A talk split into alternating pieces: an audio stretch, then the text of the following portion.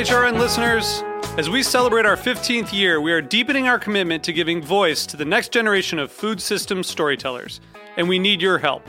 Our internship and fellowship programs help activate new possibilities for underrepresented and underestimated young people through experiential journalism, audio engineering, and production training. Through these unique programs, HRN helps food equity stewards build essential workforce readiness skills that expand their potential and foster economic mobility. Please consider supporting these critical programs. And with a minimum donation, you can be entered to win a dinner for two at an amazing restaurant in one of eight cities and tickets to a concert at a great venue in one of those cities. We have incredible partners across the country who have donated, as they also share our passion for helping to educate the next generation of food systems storytellers. Check out heritageradionetwork.org slash 15 to donate and enter to win today. That's heritageradionetwork.org slash 15 to donate and enter to win today. And make sure you donate before March 31st. Thank you. This episode is brought to you by Big Green Egg, the world's largest producer of ceramic charcoal grills, and also by Springer Mountain Farms, over 300 family farms raising birds in Georgia's Blue Ridge Mountains. Learn more at biggreenegg.com and springermountainfarms.com.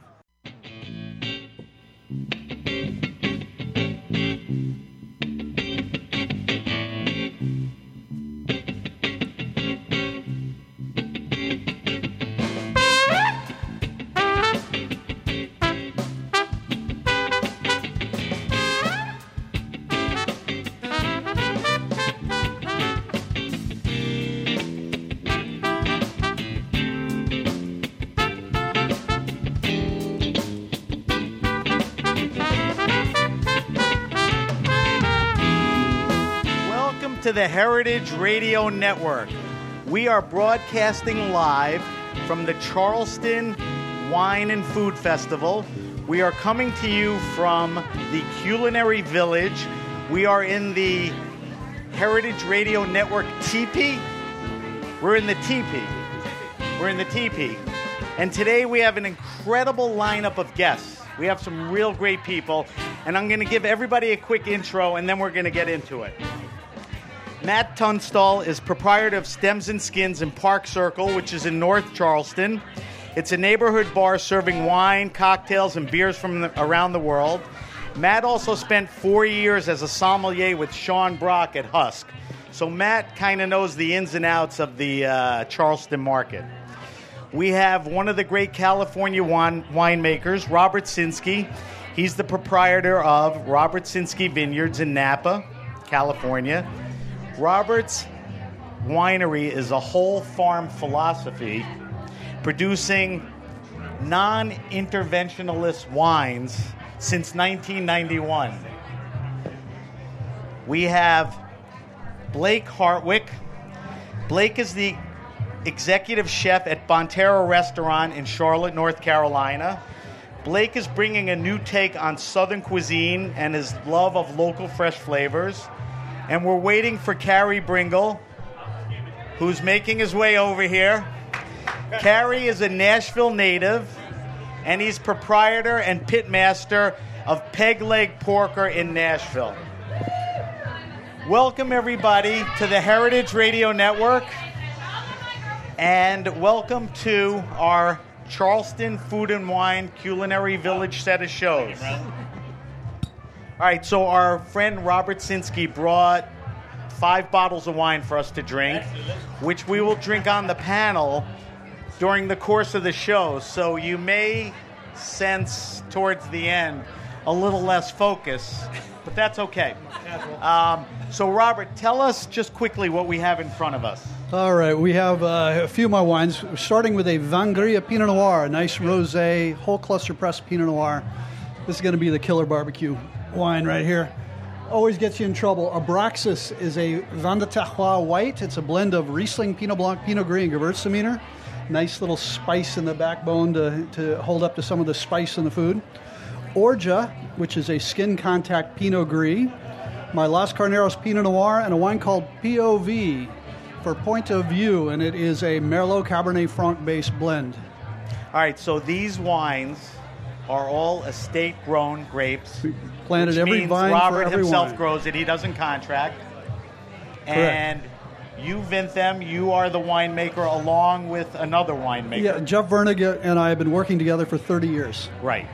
And these, just for our audience, these wines are, depending on which bottle, are readily available Mo- at restaurants, the, the mo- wine stores. The ones that you would most see around here would be uh, the Abraxas, the Pinot Noir, and the POV. Okay.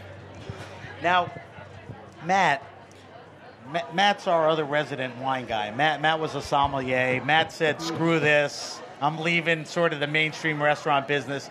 And Matt opened up his own uh, wine bar called Stems and Skins in northern Charleston. Kind of moved up a little. So first, let's talk about the area. What, what what's going on in the area, and why you moved sort of out of Charleston? Park Circle was real attractive in a couple reasons. I'll kind of give you the quick story of how it kind of organically happened. But we had looked downtown. I'd been downtown for years, and um, we're just kind of getting doors shut every time we were trying to get some get something moving as far as like rent and, and getting a space and these and the, things like that. Um, I had a friend who lives up there. I've been buying a lot of wine from. Works for a local distributor, and he he mentioned his neighborhood. Um, and the day we went up there, this is a couple years ago now, we knew that that was our spot. It's a tight little neighborhood. It's well defined. There's lots of young and families and artists and musicians and things along those lines. Got a great vibe to it. It's a little bit outside of the downtown area, um, and we just just really felt like that was home right off the rip. Now I wanted to I wanted to be make make a change from serving all the tourists and and visitors to the, to the city in order to serve the community and be a little bit more part of the community. and you became selective and you focused your offerings and the type of wines you have. Talk about you know what you're concentrating on and what you're serving there. Yeah, so it's a wine focused bar with about 200 wines on the list, maybe 25, 20 25 wines per evening um, by the glass. Um, but there also is cocktails and beer because I wanted everybody to feel comfortable, no matter what kind of mood you were in. But the wine focus is wines that are I'm really passionate about. These are wines that are small growers from all over the world.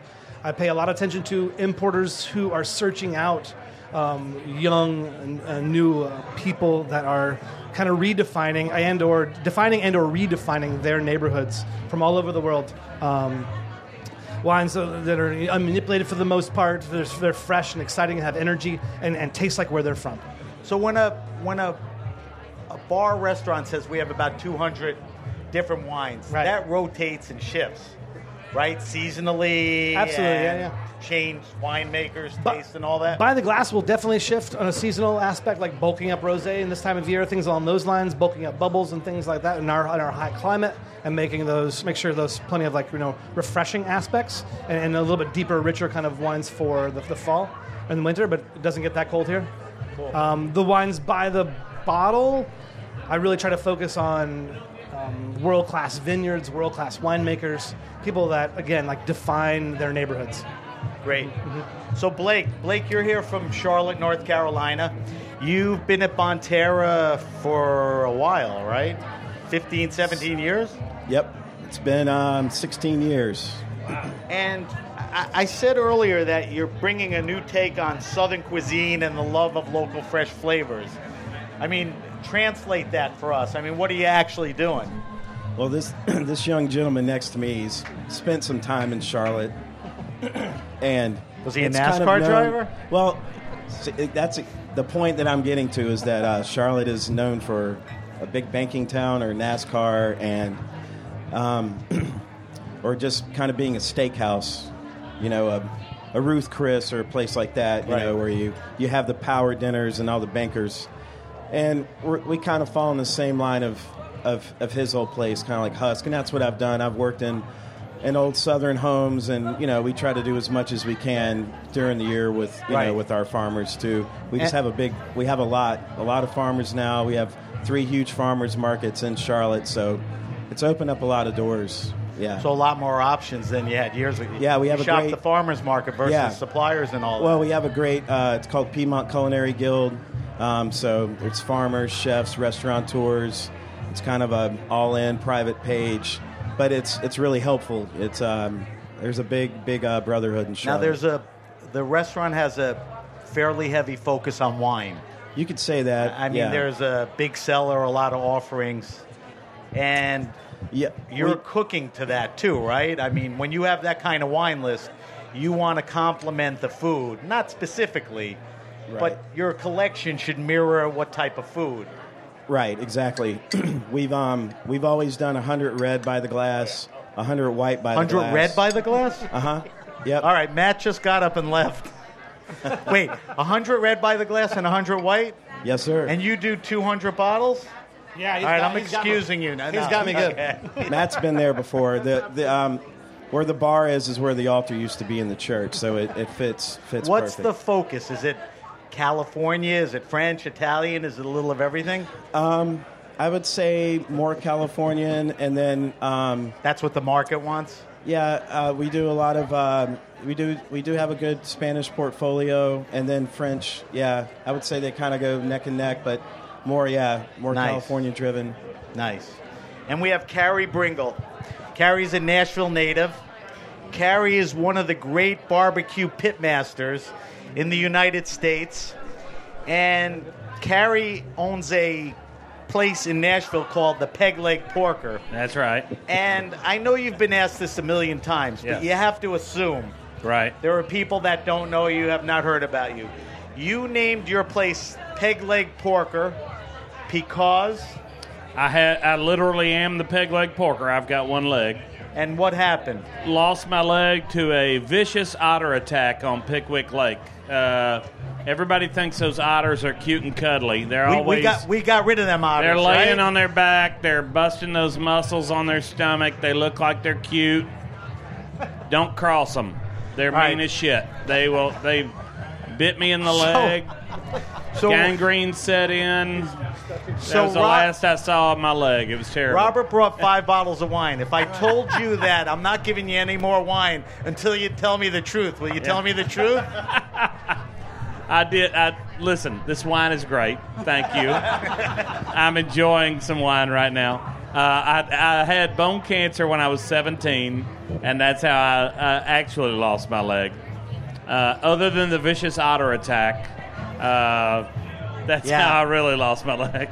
I, I'm not a big otter fan anymore after that story. They're mean so. as shit. They're terrible. They're ter- All right, so I want to ask you a question, and this question is more for me. All right. But I'm sure everyone on this uh, group here, our panel, could help. yeah. Give me some quick tips and advice on how to be an amateur pitmaster. Like you're talking about a guy who just has a web we're not doing or we should be doing, just to sort of get it right. You know, barbecue is not rocket science. Uh, people Have you tasted anything I've made? Yeah. Tastes like rocket fuel. People, yeah, people, people get all worked up about it. They really all it is is time and temperature. So, uh, what I would say is one, give yourself enough time, Okay, don't rush it. and it. two, make sure that you take it to the right temperature. So, in order for a butt or a shoulder or when you say hog, temperature, be more specific. Cooking in- temperature? internal temperature of the meat, so you can cook it. We usually tell you to keep the pit at between 200 or 220. Uh, you can take it up to 250. That's no big deal. But the internal temperature of the meat, in order for barbecue to pull, for you to be able to pull it apart, the internal temperature has to reach 192. And a lot of people don't understand that. They they wonder what they're doing wrong. It's just basic science in the fact that at 192 degrees, the connective tissue, the sinew, the fat renders out and makes you able to pull that barbecue. At 160 degrees, it will stall. So you'll go up, up, up, up. You'll hit 160. It'll plateau and stall for about two hours. Don't raise the temperature of your pit. Don't change anything. That's okay when it It's stalls? okay. It's going to stall. It's just the n- science of the meat. So you shouldn't freak out and turn don't the heat freak up. out. or- Don't turn the heat up. Keep it going, and then it'll pop. It'll bust that stall. It'll pop back up. Don't take it off until it's 192 degrees, and then it will pull, and then it will. You can. Then it's pulled pork. If you take it off before what- what we- 192 what time degrees, you can slice about? it or you can chop it. Oh, people ask me all the time. They're like, "How long should I cook it?" It varies. You I know, what I tell them? Until it's done. I mean, Do you use a thermometer? yes, absolutely. Okay. So you know, you you don't have to use a thermometer, and a lot of people will say, "Oh, don't use a thermometer. You can do it by feel." That's great. You can do it by feel. We say poke it, and if it feels like a fat girl, it's done. All right. You know, so if it's got a lot of push to it. It's or fat boy. My bad. Don't I don't want don't want to offend anybody. Fat boy or girl, poke it. I would say use a thermometer. Okay. There is. I'm, I've been cooking for 30 years, and a lot of pit masters will say, "Well, I just do it by feel." Let me tell you something. There's no substitute for a thermometer, and the actual science of the Right. meat tells you that at 192, it will render apart, and it will and it will pull.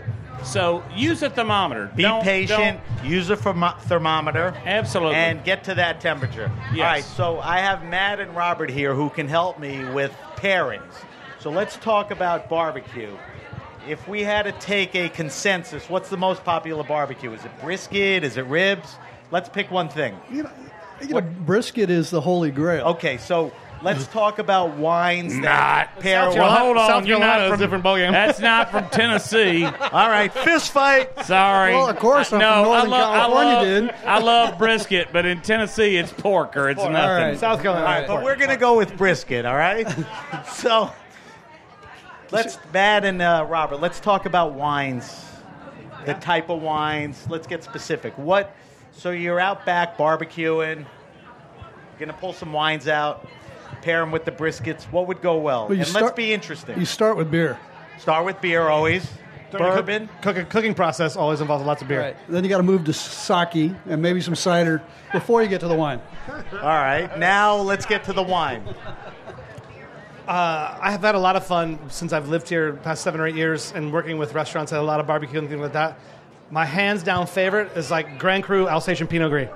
Really? Absolutely, absolutely. Power, residual sugar, minerality, the whole That's a bit. good call. What about you? Well, You know, I'm, I'm a huge fan of white wines and barbecue, um, particularly Really? with, particularly with pork. But when you're getting into something like brisket, I would I would go to a Gamay, go to a Beaujolais. You, A you want Cru, you want Cru Beaujolais? yeah you want Okay. you want the acid, you want the fruit, but you don't want a lot of wood. Right. You don't want a lot of. That's of a other- good fun wine. Right. It's not expensive. It pairs well. Blake, what do you think? You- You're you're serving barbecue. You got to pair some wines. I like I like Pinot. I like Pinot with Pinot? um, yeah, with Okay. you know, pork barbecue. Sometimes it's depends on how. In Charlotte, we're in the middle. We do we have three different styles of sauces. You know, so we Right. got like a vinegar-based sauce, which is you know apple cider vinegar, and then we've got a you know Western barbecue sauce, and then we start getting down the hill here a little bit. It turns to mustard. So Every one of those requires a different pairing. I mean, that's the diversity Indeed. of barbecue. That's why I said let's pick, you know, one thing and all of that. All right, Blake, I wanted to ask you, the uh, culinary culture in Charleston has changed, and you're right, you know, next door, and it's sort of become a fixture on the American food scene, Charleston. It was voted by one of the magazines as one of the best cities. What, what do you think of that, and why Charleston? Like, why wasn't it Charlotte? Why wasn't it Boston? I mean, why is it going on here? Well, there's um, there's there's been some chefs that have laid down that foundation when Johnson and Wales was here. Um, Was that an influencing reason that it was literally in the backyard? Well, I think that in the in the region and where it is, and a lot of people that have been a part of that, as far as um, the food part of it, like Glenn Roberts with Anson Mills, um, guys like he's worked for in the past that have they they're the ones that have that have put Charleston on the map. You know, um, hands down. You know, there's been five or six guys that have really. but- so it's always going to take people with passion and a vision. Why here? I mean, the- Well, I mean, you're, you're right got- on. The, you're right on the coast. Everything's conducive to. So the time was ready for agriculture, seafood, um, heirloom grains that have just been put to the wayside for so many years now that are back, and people want that. You know, when you go to farmers markets, they're. I mean, we we have three. We didn't have three ten years ago. You know, so Right. I think that everybody's uh, making that movement. You know, it's um, people want that. Right. So Robert Sinskey brought us five bottles of wine. We decided to drink during the show, and for some reason we're stalled at one bottle. So I think we should take a 20 second breather, chug down what we have in front of us, and let's get on to the next one, all right? So what you're hearing is wine going down my throat. All right, let's move on to the next one.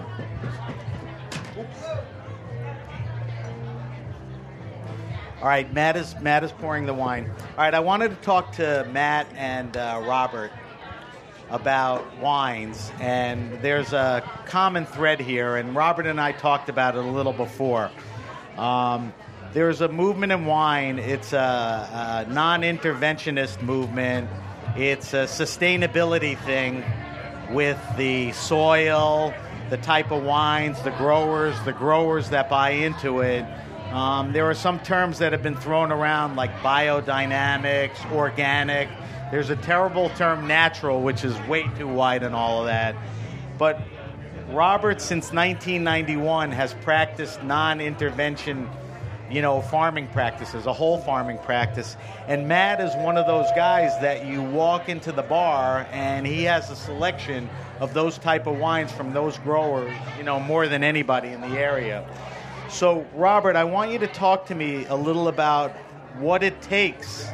Because Robert's in, in Napa, California, and a lot of wineries don't practice what Robert's doing. So, talk to me about you know why you committed to it, what you're doing. You know that, that's that's a huge question. It's but a uh, huge you know, you know, you know, part of it is just doing the right thing. You know, you know, uh, not using toxic chemistry next to homes, uh, not making people afraid of what they're going to consume. That that was uh, uh, the impetus at the beginning. But then it was also about soil health. And if we're dealing with a luxury product, because let, us face it, if uh, if you couldn't buy an expensive bottle of wine, you'd go buy a six pack. You'd go. I mean, I mean, no one needs a bottle of wine, so it is a luxury item. So conventional farming was created to bring produce to market at the lowest cost per unit.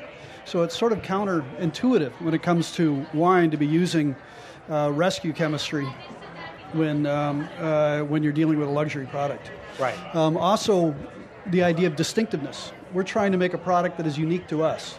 We're not trying to make a cookie cutter that's going to appeal to any any wine critic or anything like you know. We're we're not trying to hit a standard benchmark plateau. We want to make something that's distinctive for where we're growing it. But you you could do that if you intervene or you don't intervene. You can make distinct wines. Well, the more You the more the more you share the same tools with everyone else, the more things become homogenous. When you can change the flavor What, what are some of those tools? Oh, Just the way you from- make wine. right? And you know, you know, any, anything from using superfoods during fermentation, Sulfurs You can, you can do uh, any yeast. kind of. You can, you can do a lot of things to manipulate to hit a certain flavor profile that is completely foreign to where you're growing the grapes. Right. And so you can deacidulate, you can make the wine f- fatter, you can make the wine juicier, you can make the wine woodier, you can do all these things. That's manipulation. That's manipulation. You want to leave it to the terroir, the grape. You don't want to intervene. Right. Which in the end will create the style that. you know, you, you want something that is seamless, that is balanced, that is Right. refreshing, that feels alive. Right. And Matt, I mean, you've probably drank through as many natural wines as, not natural, but Yeah, understood. what, what's your feeling? I mean, the movement. I- since I've been doing this radio show, Right. there's a huge interest. At least I've been picking up on it. There was a raw wine fair in Brooklyn for the first time. Yeah, yeah, yeah. There are stores dedicated. You know, you put a big slant toward it. Is the consumer asking for it? Do you feel that you have to bring it to the consumer? I try to stay away from the verbiage and the arguments based on that term. Uh, it's a, it'll probably be going on for another hundred years. That that that that the constant back and forth. Um, I really focus on wines that that speak to me, and in turn, I try to share those with people. Over the past 15 years of kind of being a professional wine steward, I've started to lean that way. I don't necessarily uh, love perfect wines all the time.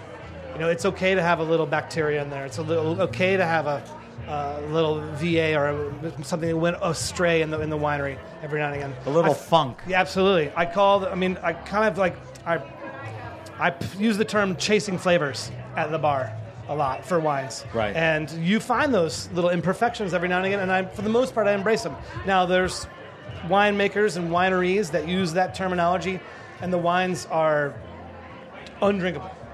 And I've, that, that happens too. But there's also little imperfections that happen all throughout these, these wines that I truly embrace. They give a little bit different flavor.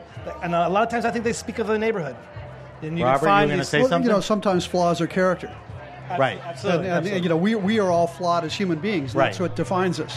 Right. If you go after that perfect wine, it it gets homogenous, like you said, and boring. Absolutely. Um, so you could pick up any of Robert's wines, and you'll get a very good uh, example of wines that are you know sustainably grown with a lot of care. And if you go up to uh, uh, Matt's place, you'll have a choice. Now, Carey, I wanted to ask you something. And the my friend Kat at Heritage gave me this suggested question, and I think it's a good one. All right. In the past year, with the elections and everything, there's Yeah. just been this whole nationalist, populist American movement. Right. And I think barbecue and jazz are truly American products. Right. Right. And I think barbecue I'd say is- blues and soul. Yeah. But you know, we could probably sit here for Right. another Yeah. hour No, and like, you know, Yeah, Ford gotcha. Edsels, whatever. Um, but barbecue is truly an iconic uh, American thing. Wh- What, what what do we have to do to protect that or keep it, you know, the way it is? I mean, I think if you look in Charleston alone, the proliferation of barbecue places. How do you feel about that? Well, so uh, Charleston has got some great barbecue places. Um, we were at home team last night. Uh, now you've got uh, Lewis's. That's Were you Texas eating barbecue. or cooking with them? Well, they're close friends of mine. We were Okay. we're, we were preparing some food for today, and also uh, eating with them. And um, Lewis is literally at their back door. My good friend Rodney Scott just opened up in town. Whole hog barbecue? Um, yeah, so you've got a lot of great barbecue here in Charleston. Um, there's a lot of great barbecue throughout the country. Uh, barbecue has experienced a great renaissance in the last five years. Is it Um, is it as short as five years? Like there's been a big spurt in five yeah, I'd say in, in five years there's been a big spurt. Uh, barbecue's been around. It is America's food. It is our native food. Um, people get caught up, and writers get caught up in telling you what's great barbecue, what's truly barbecue, how it has to be cooked. You know, that's it's just it's bullshit. I, I tell these writers, my you know, excuse my language, but I tell these writers, stop telling people how barbecue has to be cooked. What hits your plate? What's great? I mean, and like probably like the winemakers that were sitting here today, don't tell me how your wine is made. Tell me what hits your glass and what Right. you appreciate and what's great. Right. Same with barbecue. Eat what you like.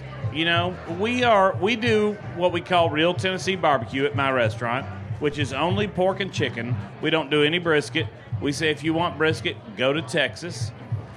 You know, there's a lot of great folks in Tennessee doing What, great what brisket. happens if a guy comes in and asks for brisket? You don't like lay we him tell out. him to do go you? to Texas. we, we tell him to go to Texas. We you go to Texas like this. Get out of here. we've got you know we've got a lot of great a lot of great pit masters in the state of Tennessee that are cooking a lot of great barbecue. Some of them cook great brisket.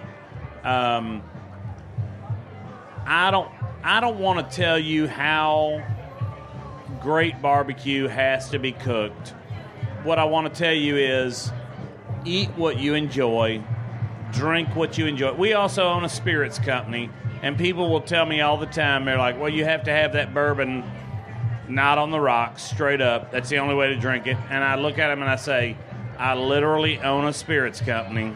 That's right. I'll I wanted to talk to you about I that. will drink Blake, that shit are- any we- way I damn well please. Can we say you're the only And- pit master that has created his own brand of bourbon? Yes, yes.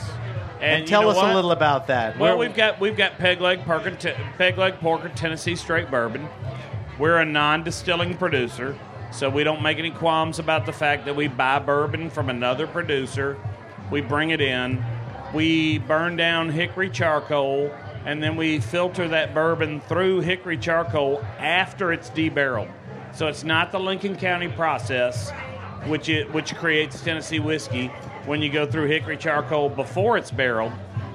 After we debarrel it, we're running through hickory charcoal and finishing the bourbon, and that's what we have for ten, uh, for Peg Leg Porker Tennessee Straight Where Bourbon. is it readily available? It's like, can I get it up in New York? Is it Well, available in Charleston? it's across the state of Tennessee, and it's also in New York City. Okay. It's not available in Charleston. It's not available anywhere Okay. else. All right, so I'm gonna have to Um, go to like your car trunk and but steal a few bottles or something, right? But again, again, drink it the way that you like it. It, it Right. People want to tell you how to drink something or how to, you know, people love to say on the barbecue, don't put sauce on it. Do what you know this and that. We serve dry ribs. That's our specialty. You know what? When I eat dry ribs, I like to dip them in sauce. That's the way I like to eat them. Whatever you want. I've got diehard fans that won't dip them in sauce at all. They just want them dry. Right. You need to do what you love to do and enjoy it the way that you love to enjoy it. Same with wine, same with bourbon, same with barbecue. Too many people get caught up that are not producers, that are not pit masters, they're not winemakers. We call that not master know-it-alls. distillers. Yeah. And they and they and they like to tell everybody how they have to do it. And it is the bane of our existence. It is terrible. So the prospects of American barbecue as an icon is here to stay for good, and we're on a growth spurt. You know, barbecue is an American institution. It is. It's here to stay. It is. It's not a fad. It's not a. You know, it's not a passing. I, it, Yep. Good people thing. are always going to eat good barbecue. The, Blake. the, the lines will help. Test. Blake, I'm a foodie and a restaurant guy, and I always wonder, guys like you, you're a young guy, been in the business a long time. How do you stay relevant as a chef? How do you stay relevant as a restaurant? How do you get people coming back? I mean, beyond the obvious things, good service, good wine list. I mean, what do you got to do, like year in, year out, where, you know, you're the guy in Charlotte and all that? Well, excuse me. I think you know I'm, we're, we're pretty fortunate with being around for so long, and we come to you know Charleston Wine and Food, or you know we go we, we do a good bit of traveling throughout the year, so that that helps. You know, we get to go out and, and go to to go to great restaurants and and see you know what others what other places are doing throughout the country. Um, it's always fun. We were just out in Houston for the Super Bowl, so um, there, that's a big influx of you know Tex-Mex. So you're open to and- change, Yeah, see what's Oh, yeah. happening, all of that. Yeah, I mean, it's kind of like while we're all sitting together. It's whatever whatever you like and what you what you enjoy tasting. You put that into your own into your own bucket, you know, and make it work. because you you've had a pretty good run, and you know that doesn't come Yeah. casually. No, so uh, you, you got to be. We've been very lucky. Uh, You gotta be any restaurant right. that's been open for that amount of years. Yeah. We're we're super fortunate. All right, so I want to do a couple of things. I want to uh, talk about you guys and why you're why you're here and what you're doing. So I'm going to go around quickly, and then on my show, The Grape Nation, we do a thing called the Wine List, where we ask you a bunch of questions about your preferences, and I'm very curious, you know, what you guys would answer.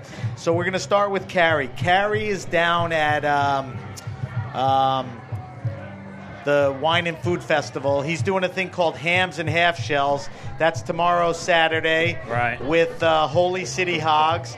And on Yeah. Sunday, a bunch of barbecue Toasted, guys yeah. get together and do an event called Toasted. So that must be like taking LSD and walking through like a barbecue pit or something. It's awesome. right? Yeah, Yeah. toasted. Toasted on Sunday night. is a wrap up event. Uh, unfortunately, a lot of our friends all fly out on Sunday, but it's great because it's mainly local folks. Cool. And so it's a great event. Yeah. And then Blake, Blake, you are at the uh, Pinot event, which is a very large Pinot tasting. Are you there, Robert? And Robert is there too. So you're doing uh, Pinot Parade. That is when is that? That's Saturday, March fourth. Yep. That's at the Aiken House, which is on King Street. So that's an opportunity to pair up with some great Pinot makers like Robert and some other people and some good chefs. So you're going to be putting some food out, complimenting and all of that, or We sure are. I'm doing a little chicken liver mousse with some goodies, kind of paired with that. Yeah. Cool. And then um, let's see what else. Robert, you are you did something yesterday, and tonight Robert's going to be at the Oak Steakhouse signature dinner, which is Jeremiah Bacon, who's a very highly recognized chef in uh, in Charleston, and you're going to be pairing wines in, in that steakhouse Correct. environment, right? Yep. And Matt, Matt has stems and skins in North Charleston, and tomorrow, Saturday, you're doing cured and fermented.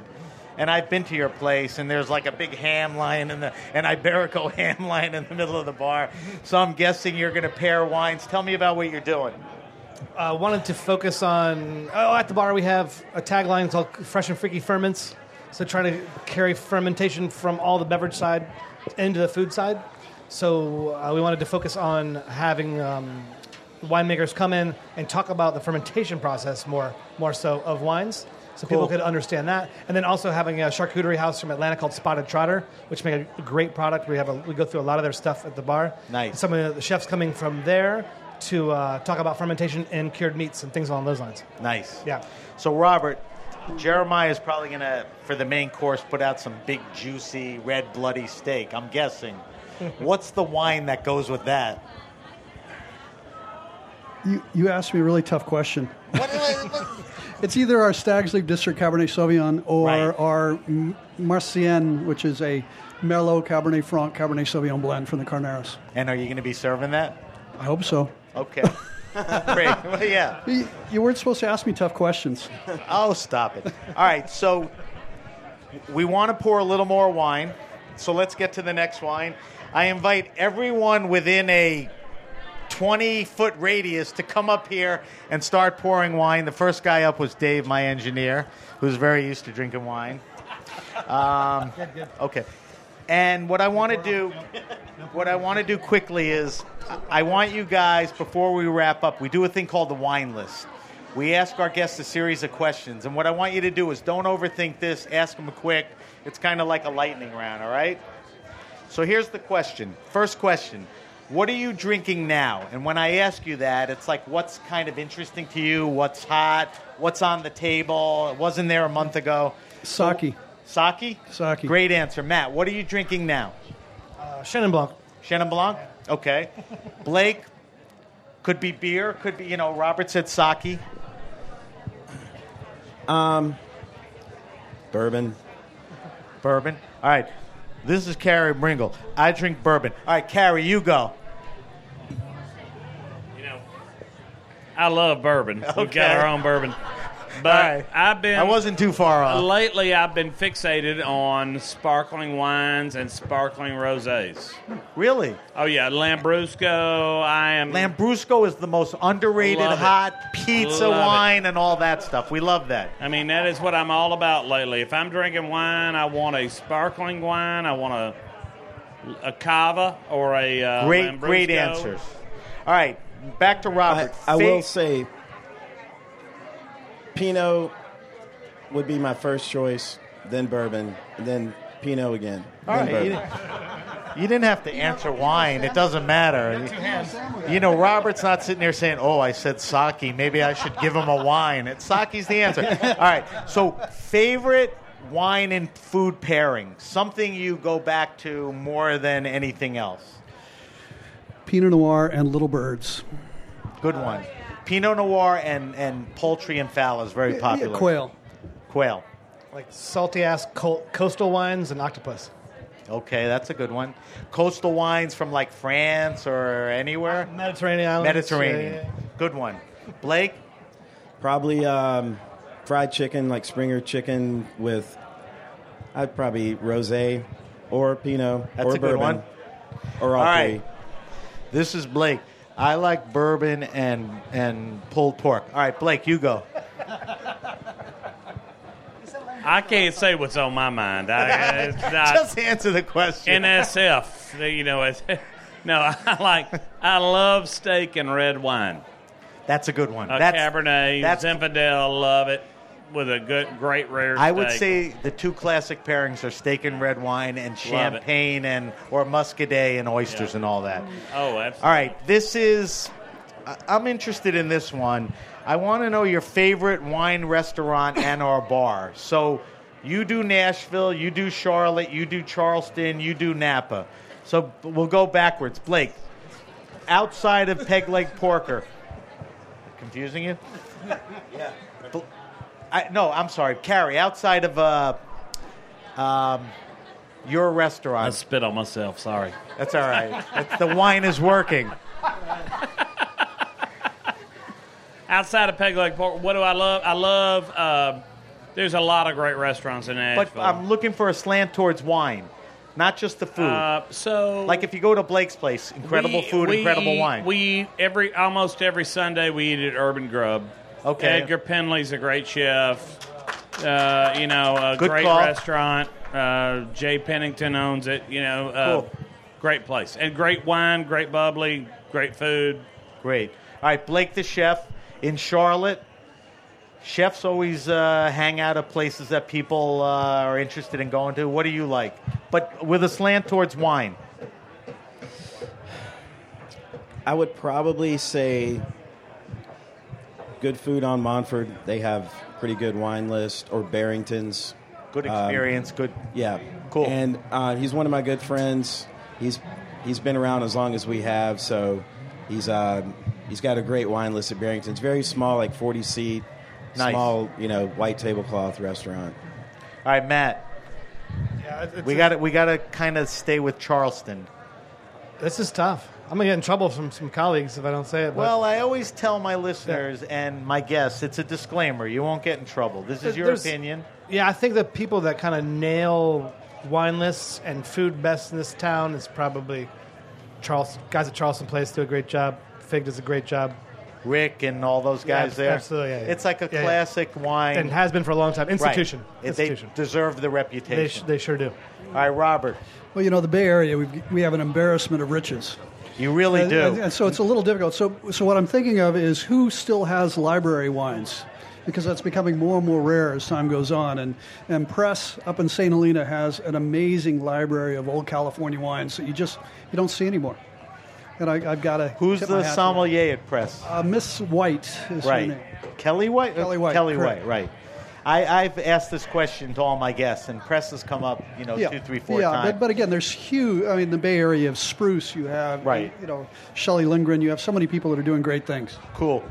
All right, last question. I usually ask five, but I may ask the fifth question just to Matt. Um, favorite all time wine?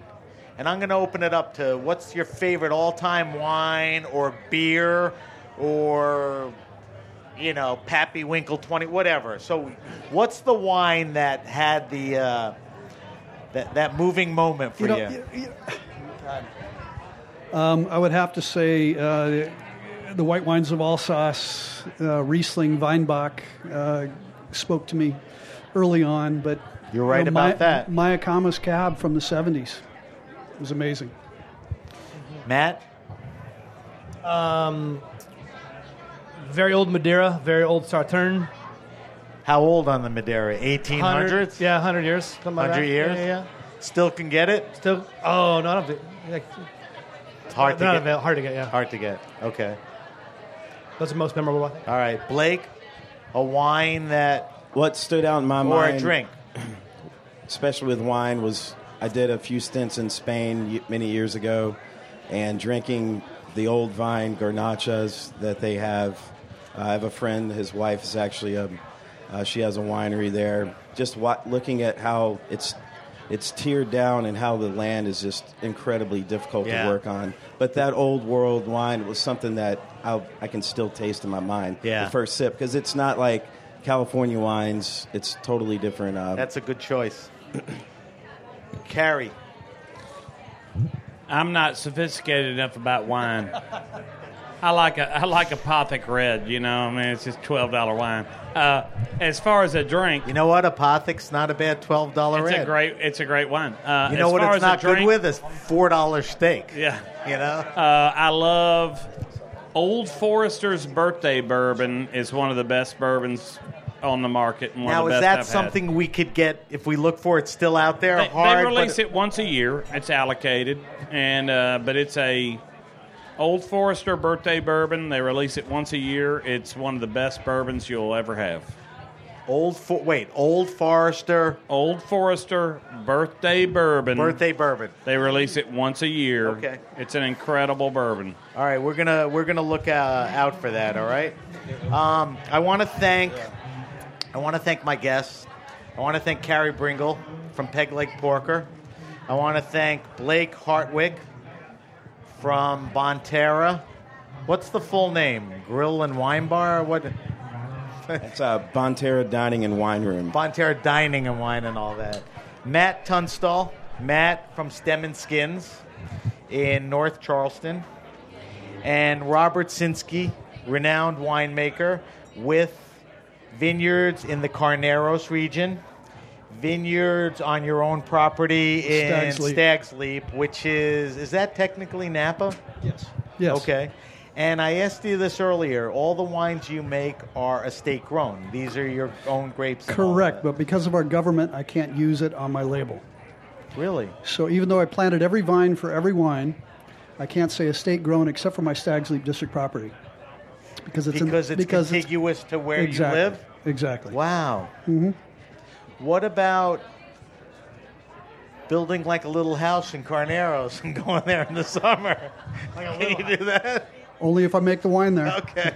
All right, listen.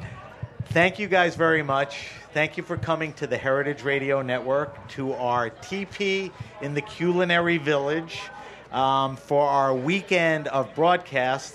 We'll be back here tomorrow with a great kickoff show at 11:15. We have Daniel Boulud, Michael Anthony, the chef of Gramercy Tavern, and Gail Simmons, who was here earlier. And then we have a full day of terrific guests. Katie, can you go online and see that, or the guests? Okay, so it's heritageradionetwork.org slash Charleston. And if you're interested in tuning in, and I will be back tomorrow with Daniel, Gail, and Michael at 11:15, and then I'll also see you at one with a bunch of other people that I can't remember because Robert brought four bottles of wine. So Five. five. So Kat's going to be on in a few with Katie Button. We'll see you tomorrow, and thank you.